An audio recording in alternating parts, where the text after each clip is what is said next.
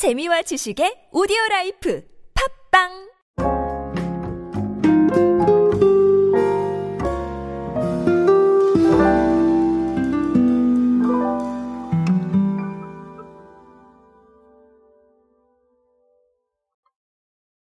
웹3 시대의 개막과 함께 우리가 이제 메타버스에 대해서 계속해서 얘기를 하고 있고 아무래도 이런 부분들이 더 큰 영향을 주고 있는 것 같아요. 그래서 저도 많이 주목을 하고 있고 어, 이것이 메타버스 마케팅이다라는 책을 쓴 지가 꽤 시간이 지났는데 어, 뭐 그렇다고 해서 뭐 많이 지난 건 아니에요. 많이 지난 건 아닙니다만 어, 그 사이에 또 많은 것들이 변하고 있고 그리고 그 변화를 어떻게 좀 받아들이고 있는지에 대해서 우리가 좀 인지할 필요가 있어서 어, 그런 부분들을 고민을 하고 있는데요.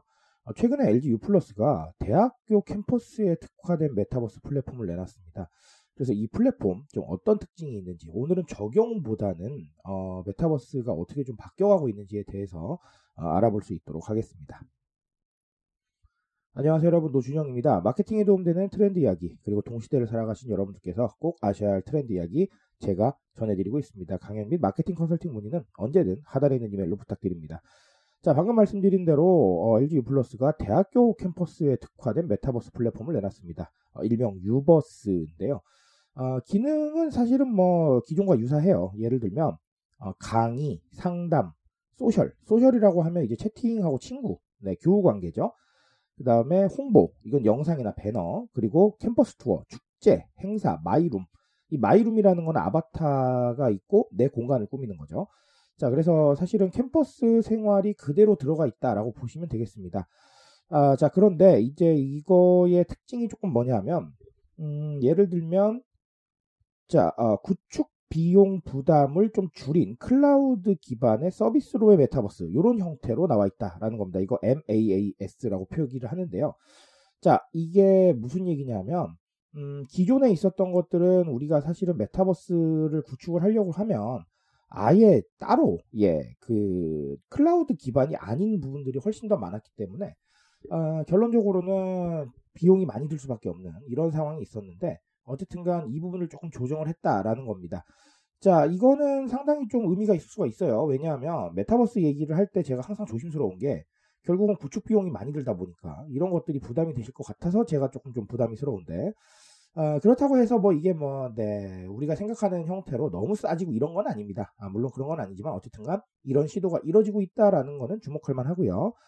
자, 그리고 정형화된 맵의 표준 공간만 제공하던 B2C 메타버스 서비스와는 달리 현실을 그대로 미러링한 가상 공간에서 학교별로 특화된 전용 공간과 학사의 필수적인 기능을 갖췄다라는 것이죠.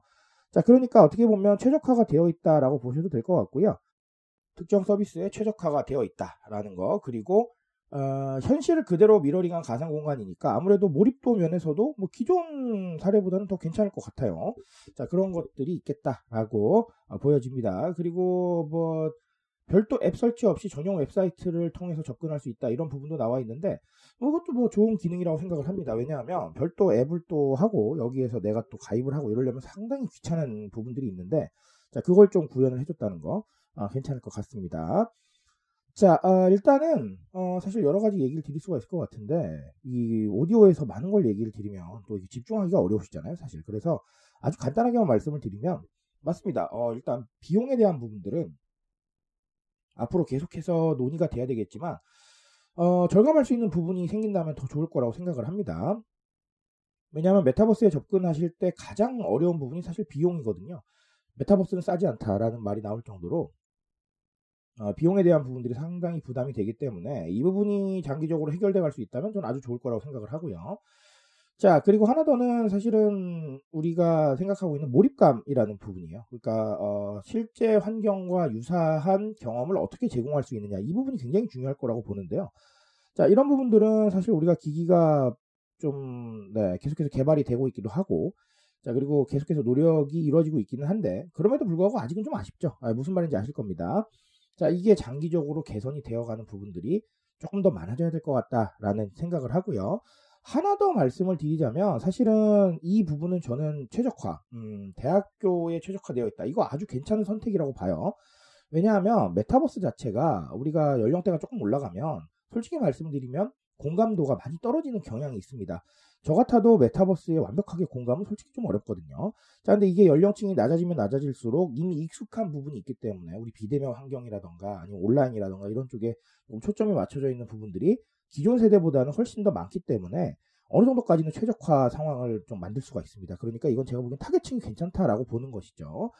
자, 그렇다고 해서 메타버스라고 하면 무조건 뭐 Z세대나 알파세대, 자, 이렇게 보시는 건 아닐 수도 있기는 합니다.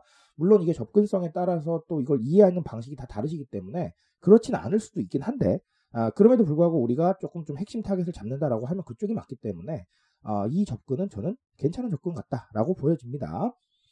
자, 앞으로도 이런 상황들이 좀 많아져야 될 겁니다. 어쨌든 간 메타버스는 계속해서 발전해 나가야 되고요.